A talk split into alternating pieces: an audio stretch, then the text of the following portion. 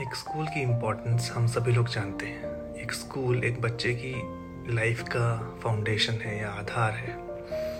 पर मेरे बेटे के प्री स्कूल ने मेरी लाइफ को भी ट्रांसफॉर्म किया।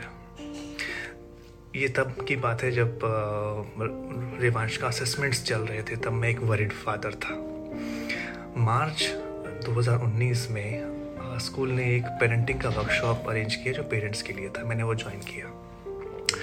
ये डिस्कशन मिसेस सोनल आहूजा ने लीड किया, जो स्कूल की फाउंडर हैं और हाउस ऑफ़ लर्निंग की फाउंडर हैं, और ऐसे ही सेमिनार और वर्कशॉप्स लीड करती हैं।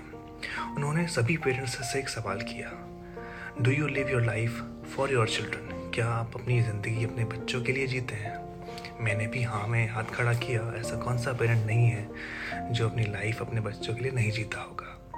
पर उन्होंने जवाब बहुत अच्छा दिया we should live our life with our children हमें अपनी लाइफ अपनी ज़िंदगी अपने बच्चों के साथ जीनी चाहिए।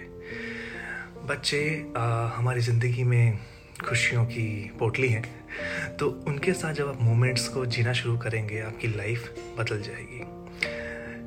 आपकी ज़िंदगी उसमें कंज्यूम नहीं होनी चाहिए बच्चों के लिए काम करते करते उन उन मोमेंट्स को जिए उनके साथ। हँसते रहेंगे और खुश रहेंगे। मेरी तरह।